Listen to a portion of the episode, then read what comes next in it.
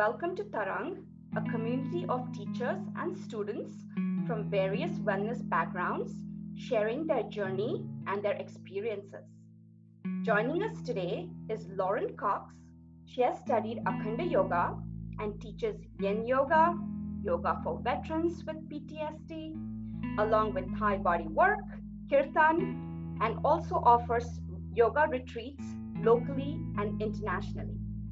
Her yoga teacher, Yog Rishi Vishvketu of hmm. Akhanda Yoga, bestowed her with the name of Jot Anant. This means eternal light. She serves as the operational director of Asheville Community Yoga, as well as social media manager and enrollment coordinator for Akhanda Yoga. We have so much to talk about today, Lauren. Your travels to study yoga in India, your yoga retreats. Just cannot wait to hear all about it. Thank you so much for joining us on Tarang. Thank you so much for inviting me. I'm really excited to, to have the opportunity to talk with you today. Us too. So let's dive right in. Yes. Can you talk to us about uh, you using your teaching to heal? Can you tell us about that? Yeah, absolutely. I think, you know, the yoga practice is such an incredible holistic practice that can help us heal in, in many different levels, right? And I've seen um, in students and in peers how they've been able to use this practice to really heal physical ailments that um, they couldn't really find healing with in, in traditional medicines physical and emotional and mental, but also working with ancestral healing. And so I think this practice is one that when we really start to dive into our self study, we start to do some self exploration and internal gazing that we really find through these practices that there's this transformation that can take place that can ultimately lead us to um, this internal healing. Nice. Is that what led you to your studies in trauma informed yoga and yoga for veterans? You know, initially it wasn't. Initially, what brought me into studying yoga for trauma and particularly yoga for veterans was that um, my husband is an OEF, OIF Marine Corps veteran and has, um, you know, a lot of different things coming up because of that time in service, both uh, physical ailments, mental ailments, emotional as well. So that's what really brought me into wanting to um, find those connections of how yoga really helps us with trauma and how uh, yoga can support us in that healing path. And of course, through that journey and through teaching and, and um, all the different opportunities I've been afforded in the practice, I've really noticed how a lot of our students are coming to the practice with some sort of trauma, whether it be uh, physical or emotional. And so it started to become even more important uh, to me to really make sure I was offering students something that was supporting them, regardless of where they are in that healing journey. Mm. So, um, is that what drove you to uh, learning to be a yoga teacher? And uh, is that why you picked Asheville Community Yoga?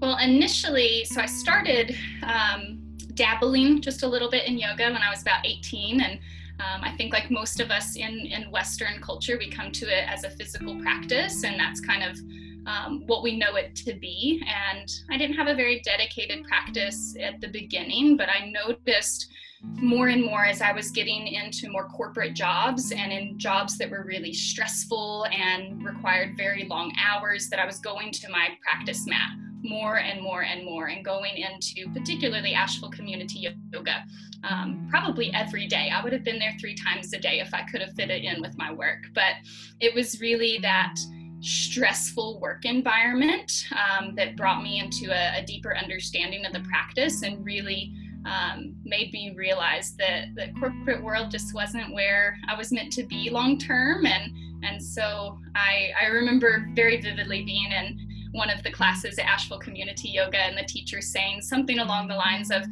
you know, if you're unhappy with your job, just quit. And I was like, oh, he's talking to me. and I was like, all right, fine. And, and I did. I literally quit within a week and had no plans, but just yoga had afforded me the um, the wherewithal to really trust that big step and to trust that I could kind of step into that fearful moment and still come out the other side. And so that's really what took me into teacher training. Wow, that's a big jump coming from a corporate world to yoga world. It was. And of course, it wasn't in one leap. There were a couple stops along the way, but ultimately, that's where, where it landed. so, was one of the stops your discovery of Akhanda Yoga, and that led you to your travels to ashram in Rishikesh, India? So, surprisingly, it was actually after my 200 hour teacher training. Um, one of the girls that was in the training with me that we just really bonded throughout. I think that's one of the magical pieces of yoga is the connections that we form. And after our 200 hour, we had decided we were going to travel through Nepal, India, and Indonesia in four weeks. Big task. Um, we somehow managed it and are still incredible friends today, which I think is a testament to that connection. but we traveled as we went into India. We started in northern India, of course, made our stop in had done our research, found a beautiful ashram there in Anand Prakash, and and that's where we stayed while we were in Rishikesh, and that's the home of Akhanda Yoga. And while we were there about a week or so, it was kind of a lull time. There weren't many students there, and uh, Yogrishi Vishvketu was actually in Canada. It was his um, time of year that he's there, so he wasn't at the ashram, but the classes we experienced there and the energetics were so incredible and it just really it touched me really deeply because I had not found a practice offered that incorporated everything that I do in my personal practice as far as chanting and using meditation as well as pranayama and yogic philosophy. And so Akhanda was really the first time I found a structured class that offered all of that holistic approach in, in one class setting. Wow, wow. Now, I cannot let you go without asking about your experiences of your travels in India.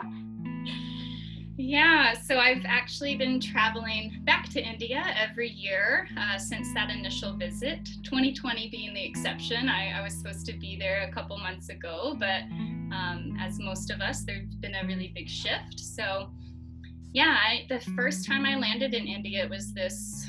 It, it's always for me like these extreme dualities there, right? It's like structured chaos um, where it's so overwhelming to the senses. There's so much to take in visually and and the smells and the the sensations, but somehow it, it felt very calming and grounded at the same time. Like I had arrived somewhere that I already knew. And I think that's what keeps me going back again and again because it feels very much like a second home.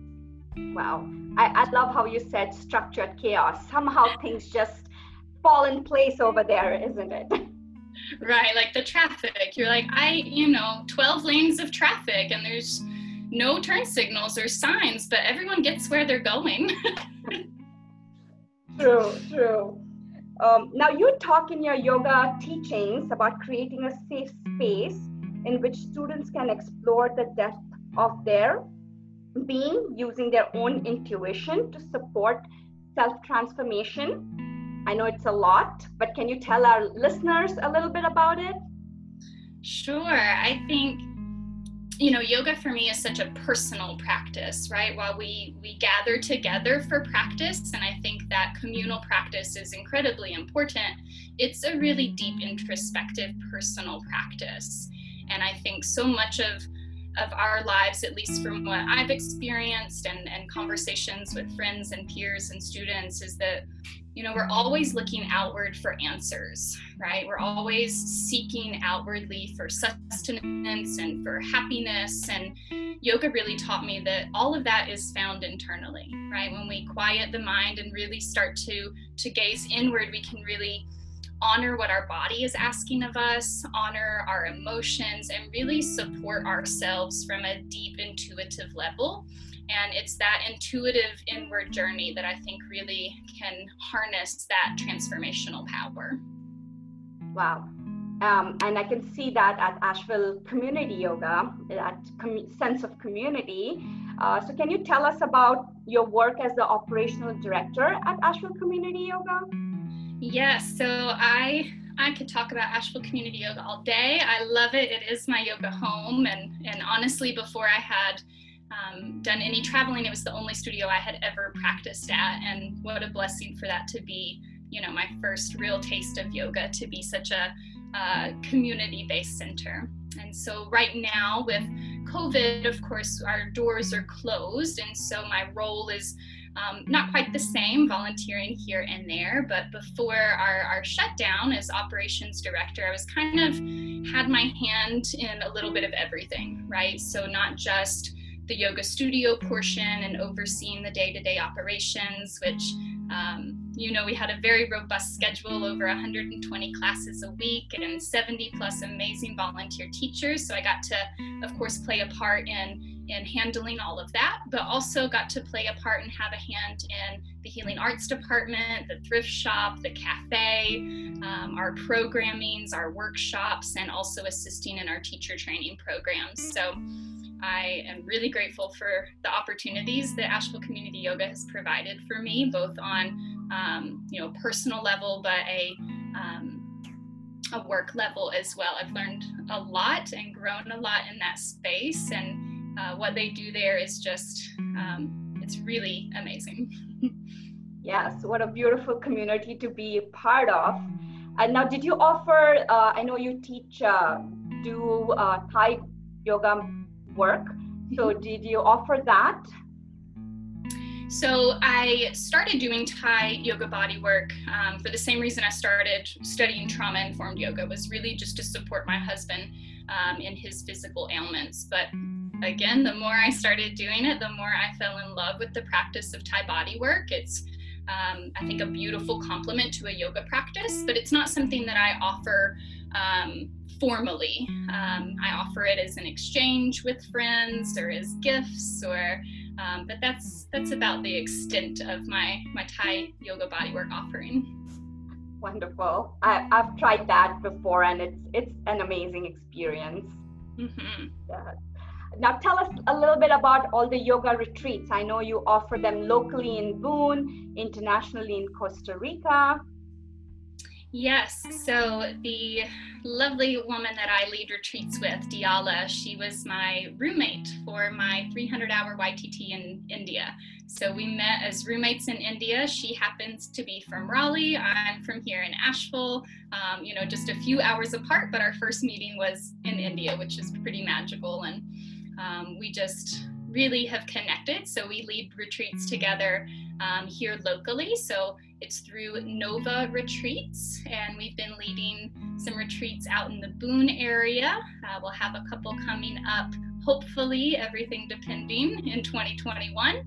And then earlier this year, we led a retreat out at Vida Asana in Costa Rica. And I think retreats are just a wonderful opportunity for us to really kind of pause right? Um, we get so caught up in busyness and day to day life, even in this wild time of COVID. And so retreats really give us that time to just take care of ourselves and do some of that deep inner work so that we can feel kind of refreshed and renewed and re inspired.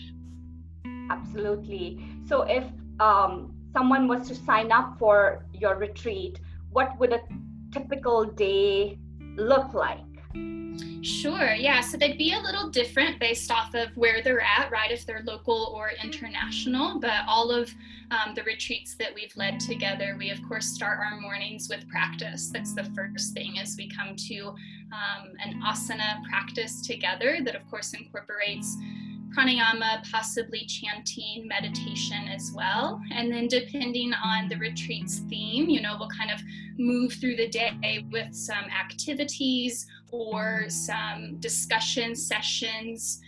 and then in the international retreats, there's a, a, really lovely opportunity to explore the environment that you're in. So throughout the day, there may be options like in Costa Rica to go surfing or to go um, zip lining or a many number of things. Wow. So is that something that's included or do people sign up once they get there for Costa Rica especially? Yeah, for Costa Rica, all of those are done separately because some people may be more interested in, in one item over the other. Like myself, I have a, a big fear of surfing. And so um, I definitely signed up for it in February. I was like, I'm to conquer that fear and go surfing. So yeah, it really allows people to kind of tailor the experience to what they're they're aiming for.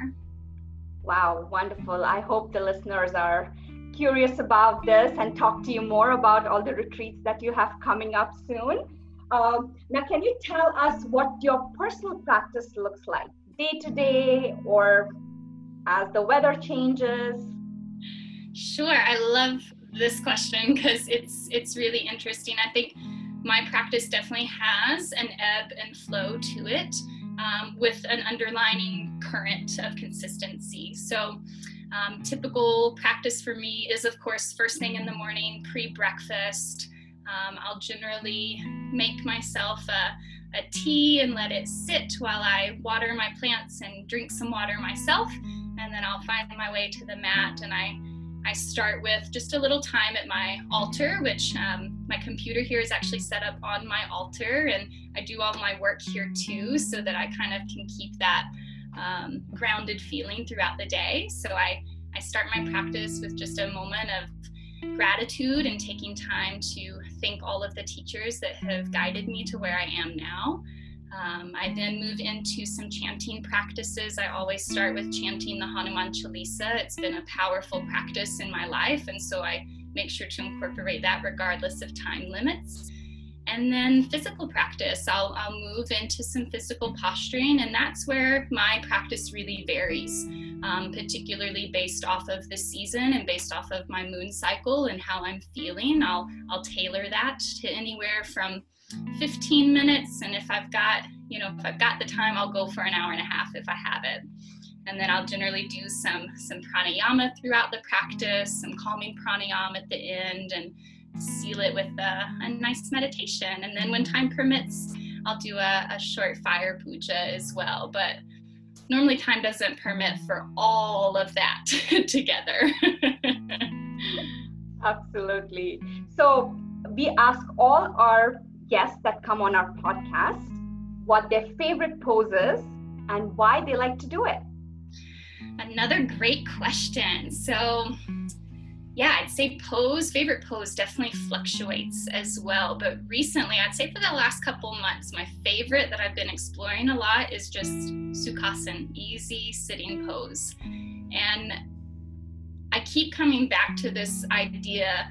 Um, my teacher reminds me of a lot is just keep it simple, right? Our life is already incredibly complicated, and I know myself and um, many others, we bring that complication into our yoga practice too, and then wonder why you know we can't stick to it. And so keeping it simple has been really helpful for me, and especially in exploring Sukhasana recently, just observing how just a simple seat can be a really powerful and profound posture, right? Working with the uh, five different pranas or vayus and noticing how even just sitting still on my cushion, I can experience the sensations of grounding and uplifting while simultaneously feeling this balance and expansion. And it just reminds me that, you know, this practice is really infinite, right? There's so much that we can explore and that can feel overwhelming. And so just coming back to keeping it simple and, and that introspection.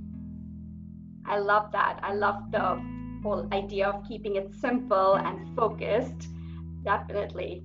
Oh, Lauren, you had such an amazing journey from being into corporate world to getting into traveling to India and then offering all these retreats for all the students that are looking for that. It was such a pleasure to chat with you. Thank you, everybody, for listening as well.